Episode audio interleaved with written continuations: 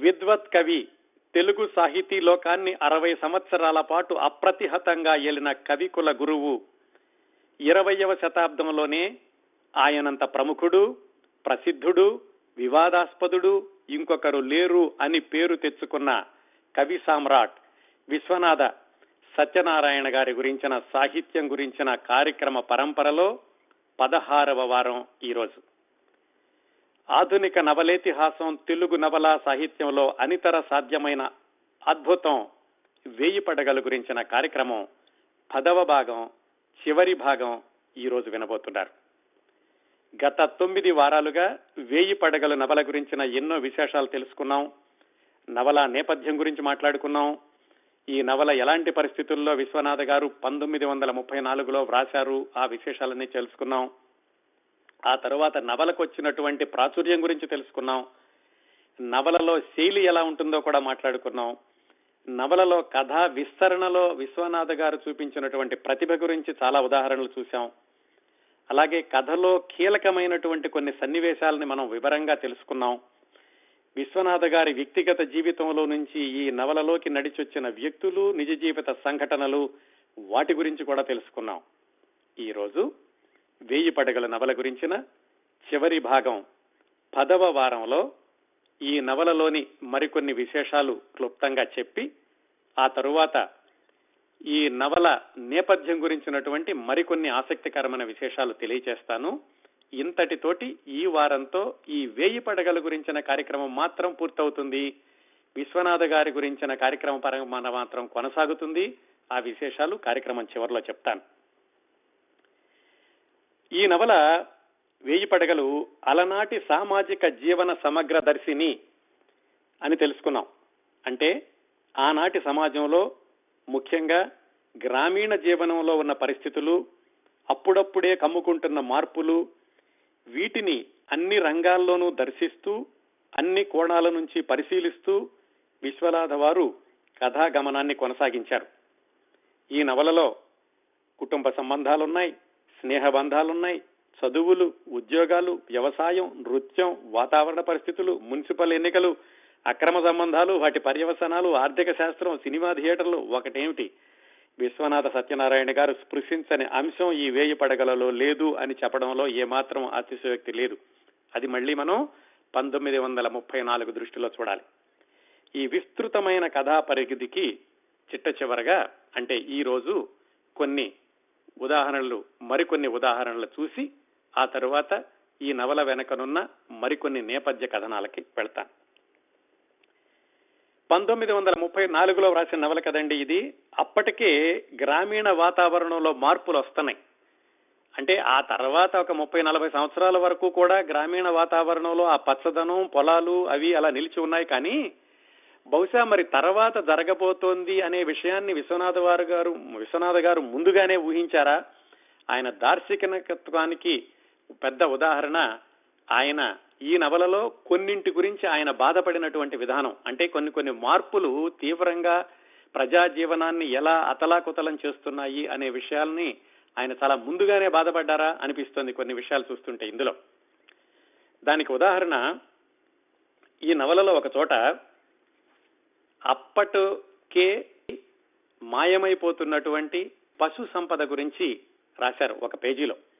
పశు సంపద అంటే ఈ పశువుల్ని వాటిని కూడా కబేళాలకి తరలించడం అలాగే వాటిని చంపి ఆ మాంసాన్ని సైనికులకి పంపించడం ఇలాంటి విషయాలన్నీ కూడా విశ్వనాథ వారిని కలచివేసినాయి ఒక సందర్భాన్ని చూసుకుని ఈ నవలలో వాటి గురించి రాశారు.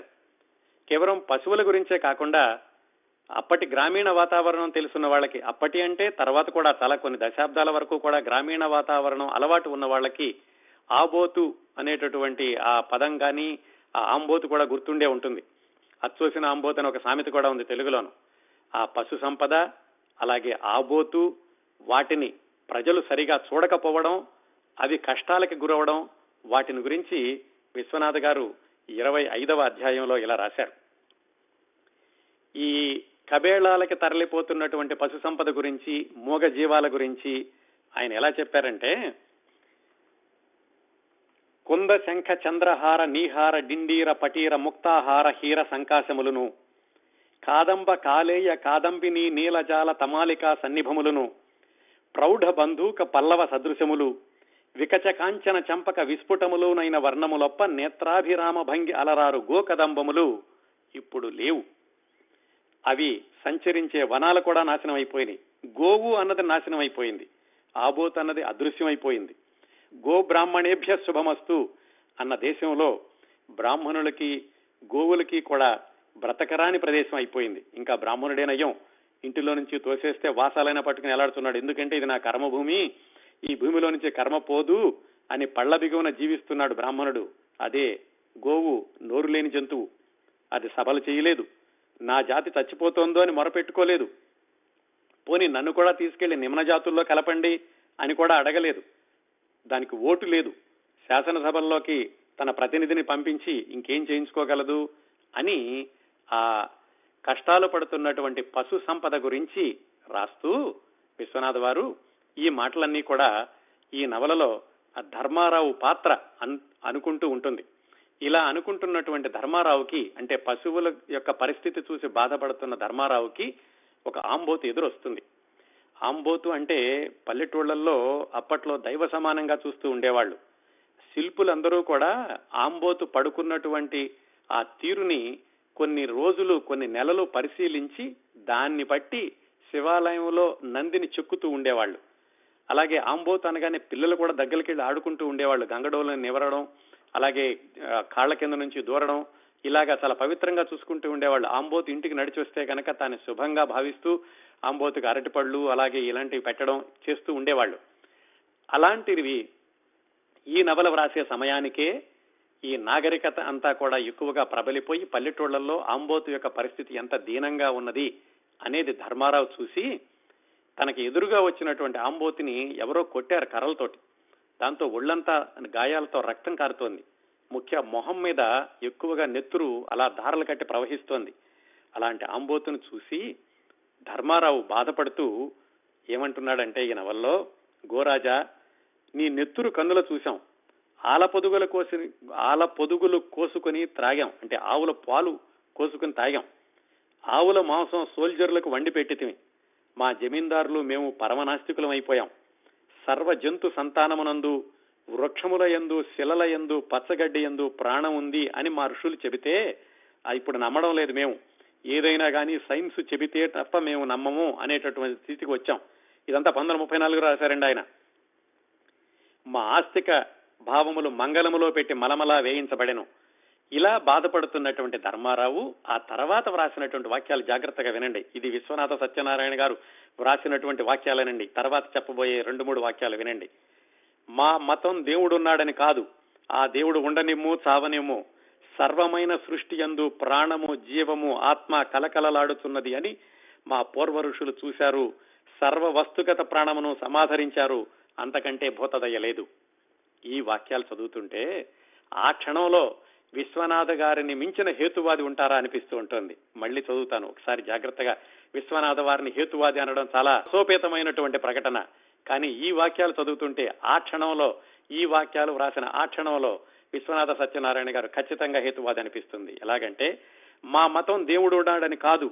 ఆ దేవుడు ఉండని చావని. సర్వమైన సృష్టిలో కూడా ప్రాణము జీవము ఆత్మ కలకలలాడుతున్నది అని మా పూర్వ ఋషులు చెప్పారు. అందుకే మేము ప్రతి వస్తువులో కూడా ప్రాణాన్ని చూస్తున్నాము ప్రతి దానిలో కూడా దైవాన్ని దర్శిస్తున్నాము. అంతకంటే భూతదయ లేదు మాకు. ఇదండి విశ్వనాథ్ వారు చెప్పినటువంటి హేతువాదాన్ని ప్రోత్సహించే ప్రకటన ఈ నవలలో ఇరవై ఐదవ అధ్యాయంలో రాశారు. ఇలాంటివి చాలా ఉన్నాయండి. అందుకే ముందే చెప్పాను మీకు. ఈ పుస్తకం నిండా కూడా ఛాందస భావాలు ఉన్నాయని చాలా మంది విమర్శించ విమర్శ విమర్శక సమాధానం ఈ పుస్తకం చదివితే ఈ పుస్తకంలో విశ్వనాథ సత్యనారాయణ గారు ప్రతిపాదించిన ఎన్నో అభ్యు ఎన్నో అభ్యుదయకరమైనటువంటి భావాలు కనిపిస్తూ ఉంటాయి. ఇన్ని గంభీరమైనటువంటి విషయాలు రాశారు కదా ఈయన వేయి పడగల్లో జేబు దొంగల గురించి కూడా రాశారండి.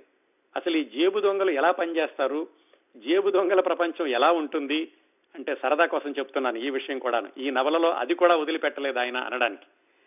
విజయవాడలో పన్నెండు సంవత్సరాల వయసున్న జేబు దొంగగా జీవితం సాగించేటటువంటి ఒక కుర్రవాడు. అతని పేరు అసిరి. ఆ కుర్రవాడు ధర్మారావుకి ఒకసారి ఎదురవుతాడు.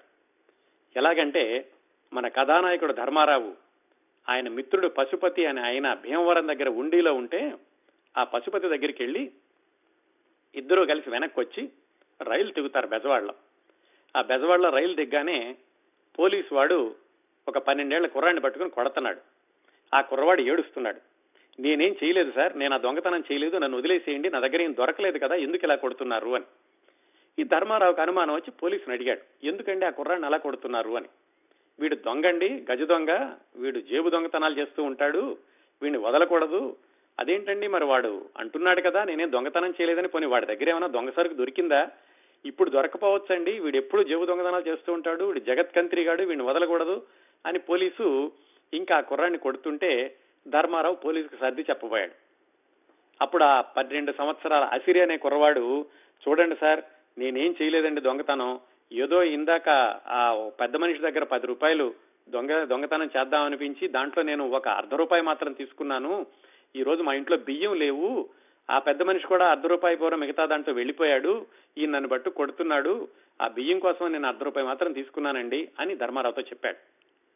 ధర్మారావు అడిగాడు ఎరా మరి ఈ రూపాయి అర్ధ ఈ రోజు అర్ధ రూపాయి తీసుకున్నాం మరి రేపు ఎలా గడుస్తుంది ఇలాంటి పనులు చేస్తుంటే అంటే రేపటి సంగతి రేపు చూసుకుందాం సార్ ఏమవుతుందోనో ఇవాళ సంగతి ఇవాళ ఉంటే చాలు కదా అని ఒక కొత్త ఆర్థిక శాస్త్రాన్ని ధర్మారావుకి చెబుతాడు. అలాగే ఈ పోలీసులు ఎలా కొడతారండి? పోనీ తీసుకెళ్ళి నన్ను జైల్లో వేయండి అంటే జైల్లో కూడా వేయరు. కనీసం జైల్లో పెడితే జైల్లో పెడితే నాకు అక్కడనే తిండి దొరుకుతుంది అంటాడు. అంటే ధర్మారావు అడుగుతాడు ఎరా మరి నిన్ను జైల్లో పెడితే మరి మీ ఇంట్లో మీ అమ్మకి ఎవరు పెడతారు భోజనం అని? దాని సంగతి అది చూసుకుంటుంది సార్. అందరి సంగతి మనం ఎక్కడ చూస్తాం? నా సంగతి నేను చూసుకుంటే చాలు అని ఇంకో వేదాంతం చెబుతాడు ధర్మారావుకి. సరే ధర్మారావుకి ఆ కుర్రవాడి మీద జాలేసి పోలీస్ తోటి వదిలేయండి సార్ మీకు ఎలాగో దొంగ సొత్తు దొరకలేదు కదా వీడిని తీసుకెళ్ళి ఏం చేస్తారు? అని పోలీసుని ఒప్పించి మొత్తానికి జేబు దొంగ అసిరిని వదిలిస్తాడు. వదిలించాక వాడు ఈ ధర్మారావు పశుపతి వీళ్ళిద్దరూ వాళ్ళ ఇంటికి వెళ్తుంటే సరే వాళ్ళతో పాటుగా వెనకాల వెళ్తాడు. అప్పుడు మాటలు కలుపుతాడు ధర్మారావు. ఎరా ఎందుకురా ఇలాగా నువ్వు దొంగతనాలు చేస్తున్నావు? అసలు ఎలా దొంగతనం చేస్తావు అని అడిగాడు. చూపించమంటారా సార్ మీకు ఎలా దొంగతనం చేస్తానో? ఓ పని చేయండి. మీ పక్కన మీ మిత్రుడు ఉన్నాడు కదా మీరేం చెప్పకుండా ఆయన పక్కన వెళుతూ ఉండండి. నేను ఎలా దొంగతనం చేస్తానో మీకే తెలుస్తుంది అని వాళ్ళిద్దరు ముందు వెళ్తుంటే వెనకాల నుంచి వెళ్ళి అతనికి తెలియకుండానే ధర్మారావు మిత్రుడి జేబులో నుంచి పర్సు కొట్టేస్తాడు. కొంచెం దూరం వెళ్ళాక ఆ మిత్రుడు జేబులు తడుముకుని అయ్యయ్యో నా పర్సు పోయింది అంటాడు. ధర్మారావు వెనక్కి తిరిగి చూస్తే ఇదిగో ఈ జేబు దొంగ అసిరిగా నడుస్తూ వస్తున్నాడు. నీ పర్సు ఎక్కడికి పోలేదు వాడే కొట్టేశాడు. నేనే అడిగాను ఎలా దొంగతనం చేస్తావు చూపించరా అని అందుకని చేశాడులే అని చెప్పేసి వాడిని పిలుస్తాడు. పిలిచి వాడు పర్సు ఇచ్చేస్తాడు. నేను ఊరికే చే ఆయనకి ఎలా చేస్తానని చూపించడానికి చేశానండి నాకు అవసరం లేదు ఇప్పుడు డబ్బులు అని పర్సు ఇచ్చేస్తాడు. సరే ధర్మారావు ఓ పని చేయరా దీంట్లో రెండు రూపాయలు తీసుకో నీకు నాలుగు రోజుల వరకు బియ్యానికి సరిపోతాయి మళ్ళీ రోజు నువ్వు దొంగతనం చేయకుండా సరిపోతుంది కదా అంటాడు. అంటే వాడు ఏం వేదాంతం చెప్తాడంటే అంత వద్దు సార్ నాకు అవసరమైనంత మాత్రమే తీసుకుంటాను నేను. పైగా అది కూడా మీరు ఊరికే ఇస్తే తీసుకోను. నేను కష్టపడి దొంగతనం చేసి సంపాదించుకుంటాను అంటాడు. అంటే ధర్మారావు అంటాడు ఏమిట్రా దొంగతనం చేయడం కష్టపడమా అవును సార్ నేను కష్టపడి సంపాదించుకుంటున్నాను నాకు కావాల్సినంత మాత్రమే. అయినా కానీ ఎవరు మాత్రం దొంగతనం చేయట్లేదండి. ప్రభుత్వ అధికారులు చూడండి వాళ్ళు అవసరం అవసరమైన దానికంటే ఎక్కువ దొంగతనం చేస్తున్నారు. ఈ సిఫార్సులు లంచాలు ఇవన్నీ దొంగతనం కాదంటారా అని ధర్మారావు తోటి ధర్మయుద్ధం చేస్తాడు ఆ అసిరి అనేటటువంటి పన్నెండు సంవత్సరాల జేబు దొంగ. ఇదంతా కూడా మళ్ళీ విశ్వనాథ వారు ఆ జేబు దొంగల ప్రపంచాన్ని కూడా ఇంత సూక్ష్మంగా పరిశీలించారా అనిపిస్తుంది ఇలాంటివి చదువుతూ ఉంటాను. పైగా ఇంకో మాట చెబుతాడు నేను ఎప్పుడో ఒకసారి కర్మగాలక కర్మచాలక దొరికిపోయానండి అప్పటి నుంచి ఏ దొంగతనం జరిగినా సరే నన్నే పట్టుకుంటున్నారు వీళ్ళు అని ధర్మారావుకి చెప్తాడు. ఇంకో మాట కూడా చెబుతాడు. ఏమండి? మా మేము దొంగతనాలు ఒక్కొక్కసారి మా అంతటా మేము చెయ్యము. ఒకసారి చేయగానే తర్వాత మమ్మల్ని తీసుకెళ్ళి పెద్దవాళ్ళు ఎవరో మాతో దొంగతనాలు చేయిస్తారు. దొరికేది మాత్రం మేము. దొరకని దొంగలు అక్కడ ఉంటారు మాతో దొంగతనం చేయించేవాళ్ళు. ఇలాగా ఆ దొంగల ప్రపంచాన్ని గురించినటువంటి అనేక సూక్ష్మమైన రహస్యాలు సూక్ష్మమైన నిజాలు ఆ ధర్మారావుకి ఈ అసిరి అనేటటువంటి పన్నెండు సంవత్సరాల జేబు దొంగ చెబుతాడు. ఇవన్నీ రాయారంటే మరి విశ్వనాథ సత్యనారాయణ గారికి వాటి మీద కూడా చాలా పరిశీలనాసక్తి ఉండి ఉండాలి కదా? అందుకే చెప్పాను ఈ నవల సమగ్ర సామాజిక జీవన దర్శిని అని. అందుకనే సమాజంలోని ఆ ప్రజల జీవితాల్లోని ఏ కోణాన్ని కూడా విశ్వనాథ్ గారు వదిలిపెట్టలేదు అనడానికి ఇదిగో జేబు దొంగ గురించి ఇంత సమగ్రంగా రాయడం కూడా ఒక ఉదాహరణ.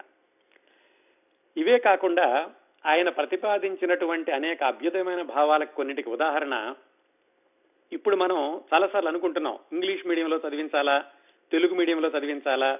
ఇంగ్లీష్ మీడియం తోటి తెలుగు భాష మరుగుపడిపోతోంది అని ఇప్పుడు అనుకుంటున్నాం. ఇప్పుడు అంటే ఎనభై ఎనభై రెండు సంవత్సరాల తర్వాత. అదే ఈ నవల రాసిన సమయంలో పంతొమ్మిది వందల ముప్పై నాలుగులోనే ఈ నవలలో ఒక చోట విశ్వనాథ్ గారు రాశారు. ఈ తెలుగులో చెప్పాలా ఇంగ్లీష్లో చెప్పాలా అని. ఎందుకంటే అప్పటికే ఈ భారతదేశంలో ఇంగ్లీషు చదువులు ఎక్కువగా వచ్చేసేసినవి చాలా మంది ఇంగ్లీష్ చదువుల కోసమని పరిగెత్తు ఉన్నారు. అందుకని చెప్పి ఆ ఇంగ్లీషు భాష చెప్పాలా తెలుగు భాష చెప్పాలా అని చెబుతూ ఆయన ఇలా చెప్పారు. ముందుగా మనం తెలుగు భాష మాట్లాడే తల్లిదండ్రులకు పుట్టిన పిల్లలు కాబట్టి ముందుగా తెలుగులో నేర్పించడం ప్రారంభిస్తే చదువు చెప్పడం మొదలు పెడితే తొందరగా ఆ బాలుడికి కానీ బాలిక కానీ అర్థమవుతుంది. ఒకసారి వాళ్ళు తెలుగు భాషలో ప్రావీణ్యం తెచ్చుకున్నాక అప్పుడు ఇంగ్లీషు భాష నేర్పిస్తే రెండు సంవత్సరాల్లో అంతా నేర్చుకోగలరు. ఒక భాష అనేది కనుక వచ్చి రక్తంలో కలిసిపోతే మరికొన్ని భాషలు నేర్చుకోవడం చాలా తేలికవుతుంది. ఆ మొదటసారిగా నేర్చుకునే భాష మాతృభాష అయితే గనక తొందరగా వస్తుంది. ఆ తర్వాత ఇంగ్లీష్ నేర్చుకోవడం తేలికవుతుంది. ఎంత సూత్రం చెప్పారండి? ఇప్పటికి కూడా మేధావులందరూ కూడా చెప్పేది అదే. తెలుగు భాష ఇంగ్లీషు భాష వీటిల్లో ఏది నేర్పాలి ముందు అంటే తెలుగు భాష ఎందుకు నేర్పాలి అనే దాని కారణం కూడా పంతొమ్మిది వందల ముప్పై నాలుగులోనే విశ్వనాథ సత్యనారాయణ గారు ఇలా చెప్పారు. ఇంకొక విషయం చెప్తాను. మనం ఈ వాతావరణం పాడైపోవడం పచ్చని చెట్లను కొట్టేయడం ఇలాంటి వాటి గురించి మాట్లాడుకుంటూ ఉంటున్నాం కదా. వాతావరణం కాపాడాలి పచ్చదనం ఉండాలి పచ్చదనం పోకూడదు ఇలాంటివన్నీనని.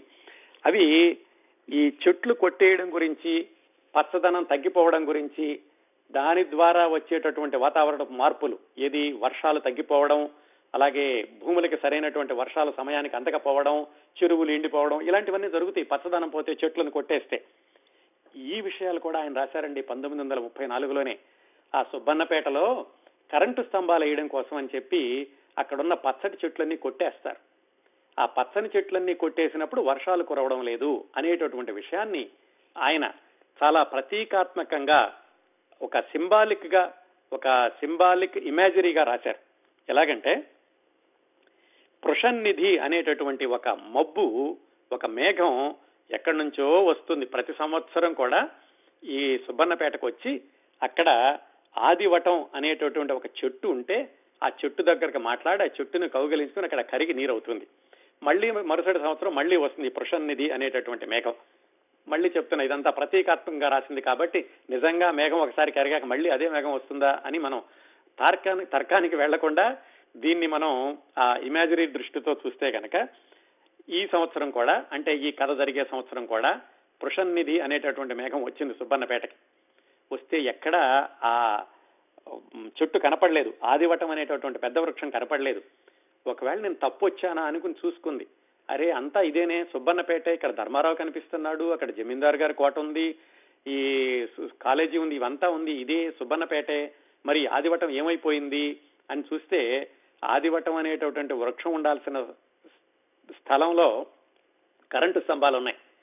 అప్పుడు దానికి అర్థమైంది ఆ మేఘానికి? ఓహో కరెంటు స్తంభాలు వేయడం కోసమని ఆదివటం అనే చెట్టును కొట్టేశారా అనుకుని కరెంట్ కరెంటు స్తంభం వరకు వచ్చింది.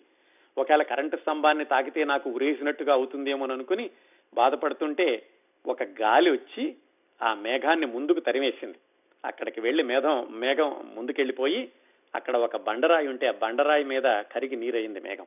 అంటే చెట్లు కొట్టేస్తే వర్షాలు కురవడం లేదు ఆ వర్షాలు కూడా వెళ్ళిపోయి ఎక్కడో ఏడుతున్నాయి ఈ విషయాన్ని ఇంత కవితాత్మకంగా చెప్పారు విశ్వనాథ్ వారు.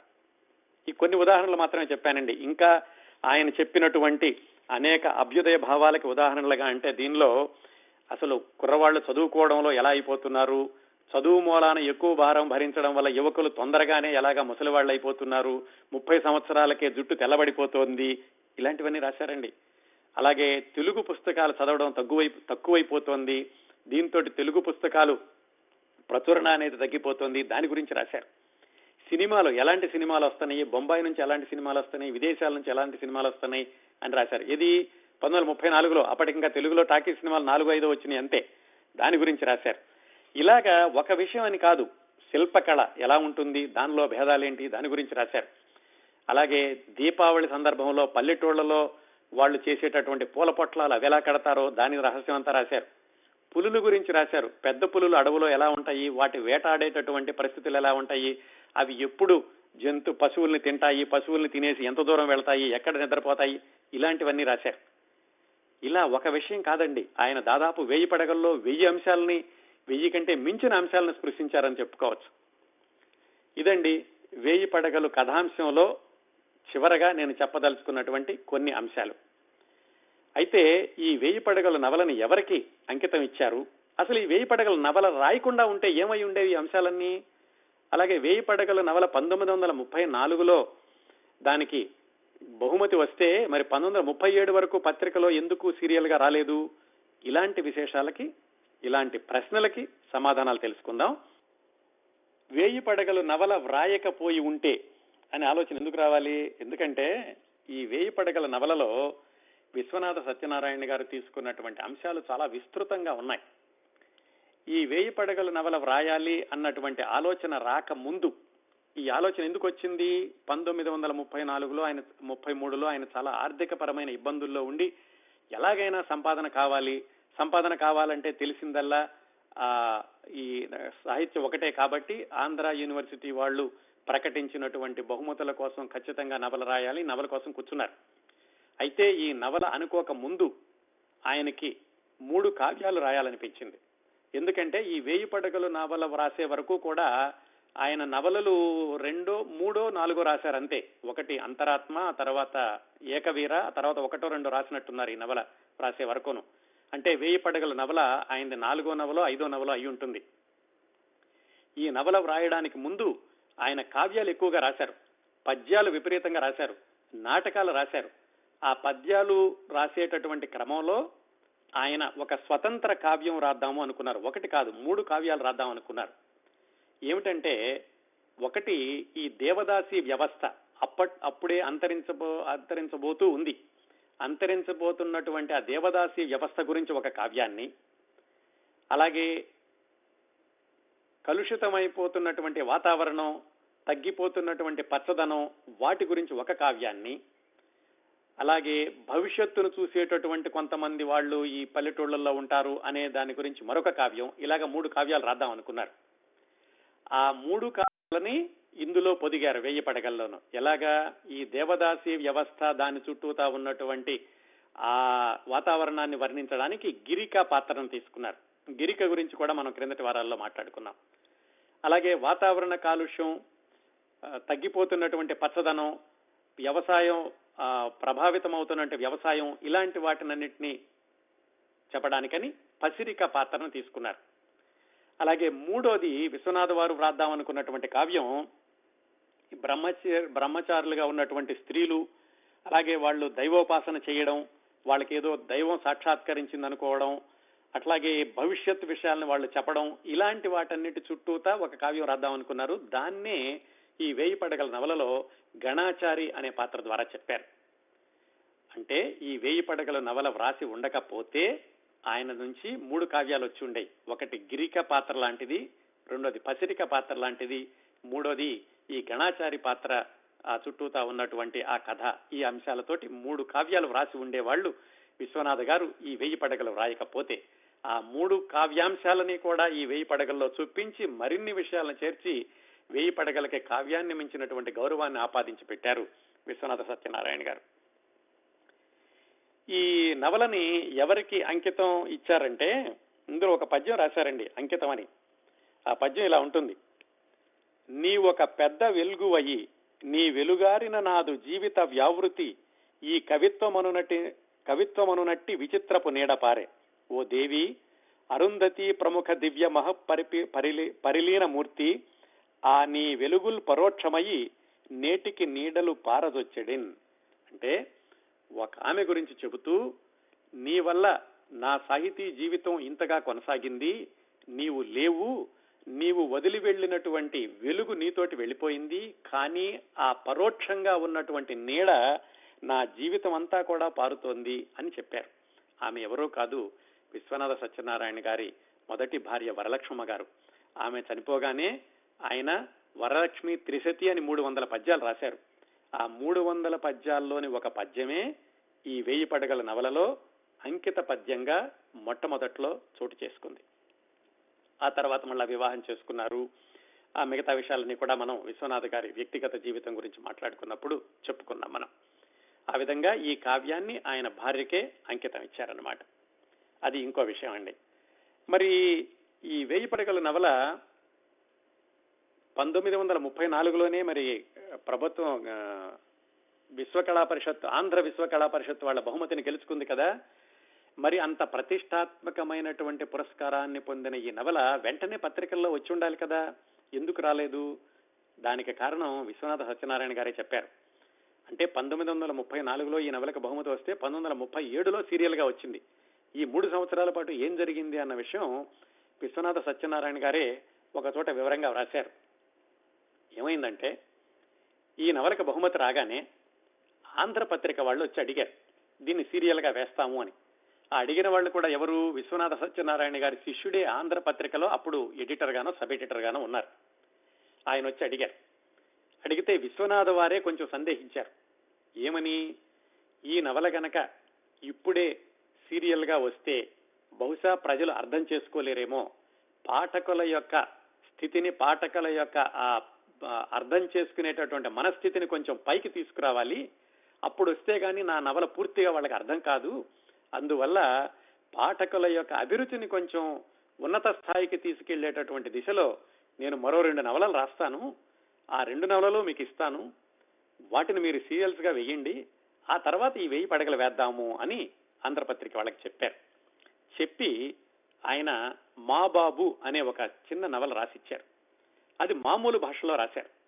దాంతో పాఠకులకి విశ్వనాథ సత్యనారాయణ గారు రాసిన నవలు మామూలుగానే ఉంటాయి చదవచ్చు అనేటటువంటి భావం కలుగుతుందని వాళ్ళలో చదవాలి అన్న ఆసక్తి పెరుగుతుందని ఉద్దేశంతో ఆ మా బాబు అన్న నవల రాశారు. ఎందుకంటే అంతకుముందు ఆయన రాసినటువంటి రెండు నవలలు అంతరాత్మ అనేది పంతొమ్మిది వందల ఇరవై ఒకటిలోనే శారద అని మచిలీ బందర్ నుంచి వచ్చేటటువంటి పత్రికలో సీరియల్గా వచ్చింది. ఆ తరువాత ఆయన పంతొమ్మిది వందల ఇరవై ఏడు ఇరవై ఎనిమిది ప్రాంతాల్లో రాసిన ఏకవీర నవల భారతి అనే సాహిత్య పత్రికలో సీరియల్గా వచ్చింది. ఈ ఆంధ్ర పత్రిక అనేది అందరు పాఠకులకి చేరేది. అందువల్ల అందరు పాఠకులకి చేరాలి అంటే కనుక ఆ పాఠకుల యొక్క అభిరుచి కొంచెం ఉన్నత స్థాయిలో ఉండాలి అని దాన్ని పైకి తీసుకురావడానికి వాళ్ళలో పఠనాసక్తిని పెంపొందించడానికి ఈ మాబాబు నవల ఇచ్చారు. అది సీరియల్గా వచ్చింది. పాఠకులు బాగా చదివారు. ఓహో విశ్వనాథ సత్యనారాయణ గారు రాసిన నవలు మా కోసం కూడాను మాకు కూడా అర్థమవుతాయి అనేటటువంటి భావం వచ్చింది. ఆ తర్వాత ఆయన చెలియలి కట్ట అని ఇంకో నవలు రాశారు. అది చాలా విప్లవాత్మకమైనటువంటి భావాలతో రాశారు. ఇప్పటి కూడా విప్లవాత్మకంగానే ఉంటుంది ఆ చెల్లెలి కట్ట చదువుతుంటే. ఎందుకంటే అదే రోజుల్లో చలంగారు కూడా స్త్రీ స్వేచ్ఛ గురించి విశృంఖలమైనటువంటి జీవితం గురించి ఆయన నవలు రాస్తున్నారు. అదే రోజుల్లో విశ్వనాథ సత్యనారాయణ గారు చెలియలి కట్ట నవలు రాశారు. అది కూడా ఆంధ్రపత్రికలో సీరియల్గా వచ్చింది. కానీ ఆ చెల్లెలి కట్ట నవలని చాలా మంది విమర్శించారు. దాంతో ఏమైంది? మా బాబు నవలతోటి పర్వాలేదు విశ్వనాథ సత్యనారాయణ గారి నవలు చదవచ్చు అనుకున్న పేట పాఠకులు ఈ చెల్లెలి కట్ట చదివిన ఆయన విమర్శించిన వాళ్ళు కూడా ఎక్కువయ్యారు. ఈ రెండు ప్రయోగాల తర్వాత విశ్వనాథ సత్యనారాయణ గారు వేయి పడగల నవలని ఆంధ్రపత్రికలో సీరియల్గా వేసుకోవడానికని ఇచ్చారు. అలా అలా జరగడం వల్ల మూడు సంవత్సరాలు జరిగి పంతొమ్మిది వందల ముప్పై ఏడులో కానీ ఈ వేయి పడగలు నవల ఆంధ్రపత్రికలో సీరియల్గా రాలేదు. అందువల్ల ఆలస్యమైంది ఆ మూడు సంవత్సరాలు కూడా. ఆ మూడు సంవత్సరాల్లో వచ్చినటువంటి మా బాబు అలాగే ఆ చిలీలు కట్ట నవలలు కూడా అద్భుతంగా ఉంటాయి. మనకి సమయం సందర్భం వచ్చినప్పుడు భవిష్యత్తులో ఆ రెండు నవలల్ని కూడా మీకు పరిచయం చేస్తాను. ఈ వేయి పడగల నవల పంతొమ్మిది వందల ముప్పై ఏడులో ఒకసారి సీరియల్గా వచ్చాక అది సీరియల్గా వచ్చి యాభై సంవత్సరాలు నిండినటువంటి సందర్భంలో పంతొమ్మిది వందల ఎనభై ఏడులో మరొకసారి ఆంధ్రపత్రికలో దాన్ని సీరియల్గా వేశారు. చక్కటి చిత్రాలతోటి అలాగే విశ్వనాథ సత్యనారాయణ గారి కుమారుడు పావన శాస్త్రి గారు ఈ వేయి పడగల నేపథ్యం అనేటటువంటి వివరాలతోటి అది మరొకసారి యాభై సంవత్సరాల తర్వాత పంతొమ్మిది వందల ఎనభై ఏడులో ఆంధ్రపత్రికలో సీరియల్గా వచ్చింది. మొట్టమొదటిసారిగా వచ్చింది మాత్రం పంతొమ్మిది వందల ముప్పై ఏడులో. ఇదిగో ఈ బహుమతి వచ్చిన మూడు సంవత్సరాల తర్వాత అందువల్ల ఆలస్యంగా వచ్చిందండి. వేయి పడగల నవల గురించి చాలా విమర్శలు అలాగే దాని గురించి చాలా పరిశోధనలు దాని గురించి చాలా అన్వయాలు అంటే ఇంటర్ప్రిటేషన్స్ ఈ ఈ పాత్ర దీని గురించి రాశారా ఈయన? ఈ పాత్ర ఇలా ఎందుకు రాశారు? ఈ భావాన్ని ఇలా ఎందుకు చెప్పారు? ఈ భావం ఇలా చెబితే ఎలా ఉంటుంది? ఇలా రకరకాలైనటువంటి పరిశోధనలు రకరకాలైనటువంటి విమర్శలు చాలా ఉన్నాయి. మరి అసలు వేయి పడగలు నవల గురించి విశ్వనాథ్ గారు ఏం చెప్పారు? ఈ వేయి పడగల నవలను ఎలా చదవాలి అనే విషయం విశ్వనాథ్ గారే చెప్పారండి. అది పంతొమ్మిది వందల యాభై ఆరు ప్రాంతాల్లో మద్రాసు నుంచి ఆకాశవాణి కేంద్రం నుంచి ఆయన ఒక ప్రసంగం చేశారు. ఏమిటంటే వేయి పడగల నవల ఎలా చదవాలి అని ఆ ప్రసంగం. ఆ ప్రసంగంలో ఆయన వేయి పడగల నవల గురించి అద్భుతమైనటువంటి విషయాలు చెప్పారు. అంటే తర్వాత ఆ తర్వాత తర్వాత చాలా మంది పరిశోధనల్లో ఈ విషయాలు చాలా చోట్ల వచ్చాయనుకోండి కానీ పంతొమ్మిది వందల యాభై ఆరులో విశ్వనాథ సత్యనారాయణ గారు చెప్పినటువంటి ఆ వెయ్యి పడగలు ఎలా చదవాలి అనేటటువంటి ఆ వ్యాసాన్ని ఆ విషయాల్ని అర్థం చేసుకుంటే ఈ వేయి పడగలు నవల పాత్రల వెనుక ఆంతర్యం ఈ వేయి పడగల నవల కథ వెనుకనున్నటువంటి ఆంతర్యం ఆయన ఏం చెప్పదలుచుకున్నారు అనే విషయం స్పష్టంగా తెలుస్తుంది. ఏం చెప్పారంటే ఆయన దాంట్లోనూ వేయి పడగలు ఎవరో ఒక ఆయన అన్నారట ఇందులో పాము లేదు పడగలు లేదు అని. ఆ విషయం కూడా విశ్వనాథ్ గారే రాశారు. ఎవరో ఒక పెద్ద ఆయన ఇలా అన్నారు పాము లేదు పడగలు లేదని. నేను పాము గురించి పడగల గురించి రాయలేదు ఈ నవల. నేను ఈ వేయి పడగల పాము అనే దాన్ని దేనికి ప్రత్యేకగా చెప్పానంటే మనకు పురాణాల్లో ఒక ఇది ఉంది కథ ఉంది. ఏమిటి? వేయి పడగల ఆదిశేషు భూమిని కాపాడుతున్నాడు ఆ భూమిని మోస్తున్నాడు అని. భూమిని సుబ్రహ్మణ్యేశ్వరుడు మోస్తున్నాడు వేయి పడగలతోటి అని. అయితే ఇది పౌరాణికమైన విషయమే. ఇది సైంటిఫిక్గా నిరూపించబడిన విషయం కాదు. ఆ విషయం కూడా విశ్వనాథ్ గారు చెప్పారు. ఇది ఖగోళ శాస్త్రం నిర్ధారించినటువంటి విషయం కాదు. పౌరాణికంగా ఉన్నటువంటి భావన ఏమిటంటే వేయి పడగలతోటి సుబ్రహ్మణ్యేశ్వర స్వామి ఈ భూమిని మోస్తున్నాడు అని. అందువల్ల దీనికి వేయి పడగలని పేరు పెట్టాను. ఇంకో కారణం కూడా ఉంది. ఎప్పుడైనా సరే ధర్మం నాలుగు పాదాలు నడుస్తున్నప్పుడు అలాగే ధర్మం అన్ని చోట్ల కూడా అది ఖచ్చితంగా పాటింపబడుతున్నప్పుడు ఏమంటారంటే ధర్మం సహస్ర ముఖాలుగా వర్ధిల్లుతోంది అంటారు. వెయ్యి ముఖాలుగా ధర్మం వర్ధిల్లుతోంది అనడం ఒక పరిపాటి. అందువల్ల కూడా దీనికి వెయ్యి పడగలు అనే పేరు పెట్టాను. అంటే ధర్మం అనేది వెయ్యి కోణాల్లోనూ వర్ధిల్లుతూ ఉన్నటువంటి రోజుల్లో జరిగినటువంటి మార్పుల వల్ల ఈ వేయి పడగలు అంటే ధర్మానికి జరుగుతున్నటువంటి హాని ఎలాంటిది? అది చెప్పడమే ఈ నవల యొక్క ఉద్దేశం. అందువల్ల దీనికి వేయి పడగలు అనే పేరు పెట్టాను. అంతేగాని పడగలు అనగానే అది నిజంగా పాము నిజంగా పడగలు అని అర్థం కాదు అని విశ్వనాథ్ గారు చెప్పారు. అలాగే ఇంకో విషయం ఏం చెప్పారంటే ఈ నవలలో ఒక చోట గ్రామాధికారికి నాలుగు పడగల పాము కనిపిస్తుంది. ఆ నాలుగు పడగలు కూడా సమాజంలో ఉన్నటువంటి నాలుగు వర్ణాలని సూచిస్తాయి అని చెప్పారు. అలాగే అరుంధతికి ఒకసారి రెండు పడగల పాము కనిపిస్తుంది. రెండు పడగలు అంటే దాంపత్య ధర్మం. భార్య భర్త ఆ దాంపత్య ధర్మాన్ని సూచిస్తూ రెండు పడగల పాము అని రాశాను. చివరికి ఒకే పడగ కనిపిస్తుంది అంటే ఇవన్నీ కలిసే ఏకరూపమైనటువంటి ధర్మము. ఈ విషయం జాగ్రత్తగా చదివే పాఠకుడికి కావ్యం మొత్తం మీద తెలుస్తుంది. ఇంత వివరం రాశారండి ఆయన. ఇంతే కాకుండా మిగతా విషయాలు కూడా రాశారు దాంట్లో. ఏవి ఎందుకు చెప్పాను అనేది. చిట్ట చివరిలో ఈ నవల చివరలో ధర్మ పాత్ర అసలు ఇంతవరకు ఏం జరిగింది అనేటటువంటి విషయాన్ని ఒక సంక్షిప్తంగా చెప్తాడు. అంటే సమ్మరి అంటాను చూడండి మనం. అలాగా సమ్మరి అనేటటువంటి విషయంలో ఈ చిట్ట చివరిలో చెబుతాడు. ఇంతవరకు ఏమైంది కదా ఈ వెయ్యి పేజీల్లో ఏమేమి సంఘటనలు జరిగినాయి? ఏం జరిగింది అనేది. అది కూడా విశ్వనాథ్ వారు ప్రస్తావిస్తూ ఒక్కసారి ఆ చిట్ట చివరిలో నేను కథని సంగ్రహంగా చెప్పినటువంటి విధానం చూడండి. దాంట్లో ఈ కథ యొక్క మాతృక అంతా కూడా తెలుస్తుంది కథ యొక్క ఆత్మ తెలుస్తుంది అని చెప్పారు. దాంట్లో ఏం చెప్తాడంటే చిట్ట చివరి పేజీలోను రుక్మిణమ్మారావు గారు చనిపోయింది. రాణి అన్న శబ్దం ఈ జాతిలో ఇంకెందుకు నిలుస్తుంది? పరదేశ సంప్రదాయాలకు ముగ్ధురాలైన మరొక రాణి కూడా నశించిపోయింది. అలాగే కేశవరావు అనేటటువంటి ఒక మంచి పాత్ర ఉంటుంది. ఆయన కూడా చనిపోయాడు. ఆయన సంపాదించిన ఆదర్శ భావాలు కూడా ఆయనతో వెళ్ళిపోయినాయి గోపన్న అనేటటువంటి ఒక నమ్మకమైనటువంటి సేవకుడు చనిపోయాడు. ఆయనతోటి భక్తి ప్రపత్తులు సేవ భూతదయ పరోపకార బుద్ధి ఇవన్నీ వెళ్ళిపోయినాయి. దేవదాసి చనిపోయింది. దానితోటి ఆ కళ్యాణోత్సవాలు భరత శాస్త్రం అది కూడా నశించింది. దేవుడే చనిపోయినాడు. పసిరిక చనిపోయాడు. దానితోటి పచ్చదనం పోయింది వాతావరణంలో కూడా కాలుష్యం పెరిగిపోయింది. గణాచారి గతించిపోయింది. ఇలా అందరూ కూడా వెళ్ళిపోయారు. వెళ్ళిపోయేసరికి ఇంకా ఏం మిగిలింది? ఏం మిగిలింది? ఏం మిగిలింది? అంటే అరుంధతి నేను మిగిలి తిని అని వస్తుంది. అప్పుడు అప్పుడు ఆయన చెబుతాడు అవును నీవు మిగిలితివి ఇది నా జాతి శక్తి నా అదృష్టము నీవు మిగిలితివి అంటాడు. ఆ దాంపత్య ధర్మం అనేది నిలిచింది దానివల్ల మిగతా ధర్మాన్ని మళ్ళీ పునర్ పునర్నిర్మించుకోవచ్చు అనేటటువంటి ఆశావహ దృక్పథంతో ఈ నవల ముగుస్తుంది. ఆయన ఈ నవల ఎలా చదవాలి అనే చెప్పినటువంటి ఆ వ్యాసంలో చిట్ట చివరిలో ఈ విషయం కూడా రాశారు. ఇవన్నీ కూడా చెప్పాను నేను చిట్ట చివరిలోనూ. ఇవన్నీ పూర్తిగా అర్థం చేసుకుంటే కనుక ఈ నవల యొక్క ఆత్మ తెలుస్తుంది అని. అయితే మరి మన అందరం కూడా ఇంత లోతుగా వెళ్ళి ఆలోచించాలా? ఇంత లోతుగా వెళ్ళి చదివితే కానీ అర్థం కాదా అని అనుకోవాల్సిన అవసరం లేదు. ఎందుకంటే ఈ నవల ఆత్మని పూర్తిగా విశ్వనాథ వారు ఏం చెప్పదలుచుకున్నారు అనే కోణంలో చదవాలనుకుంటే ఈ విషయాలన్నీ తెలుసుకోవాలి. ఇవన్నీ మాకు వద్దండి మేము ఒక మామూలు మంచి నవల చదవాలనుకుంటున్నాం. అనుకుంటారా? ఖచ్చితంగా చదవండి. ఈ నవల ఎవరు చదవాలి అనే దాని గురించి ఒక వాక్యం చెప్తా నాలుగైదు వాక్యాలు చెప్తాను. ఈ నవల మామూలు పాఠకుడిగా అందరూ చదవచ్చు. ఎందుకంటే సాంఘిక నవలల్లో ఉండేటటువంటి మానవ సంబంధాలు ప్రేమలు ఆప్యాయతలు అనుబంధాలు అపార్థాలు ఇలాంటివన్నీ ఉన్నాయి దీంట్లో. అలాగే పౌరాణిక నవలల్లో ఉండేటటువంటి భక్తి భావము దేవుడు అలాంటి భావాలన్నీ ఉన్నాయి. జానపద నవలల్లో ఉండేటటువంటి అద్భుత రసం అది కూడా ఉంది. సస్పెన్స్ నవలల్లో ఉండేటటువంటి క్రైమ్ థ్రిల్లర్ అలాంటిది కూడా ఉంది. అందువల్ల మిగతావేమీ లోతుగా అర్థం చేసుకోకపోయినా చేసుకునేటటువంటి పరిజ్ఞానం లేకపోయినా మామూలు పాఠకుడిగా చదివినా కానీ ఇందులో ఉన్నటువంటి అద్భుతమైన మలుపులు ఆకర్షిస్తాయి సాధారణ పాఠకుణ్ణి కూడా ఈ వేయపడగల నవల. ఒకవేళ చరిత్ర పరిశోధకుడిగా ఈ నవలను చదువుకుంటే ఖచ్చితంగా చూడాలి. ఎందుకంటే పంతొమ్మిది వందల ముప్పై నాలుగులోని సామాజిక పరిస్థితుల్ని అత్యంత వివరంగా రాసిన విశ్వనాథ సత్యనారాయణ గారు చారిత్రక పరిశోధకులు కూడా తప్పనిసరిగా చదవాల్సిన నవల అనేలాగా దీన్ని తీర్చిదిద్దారు.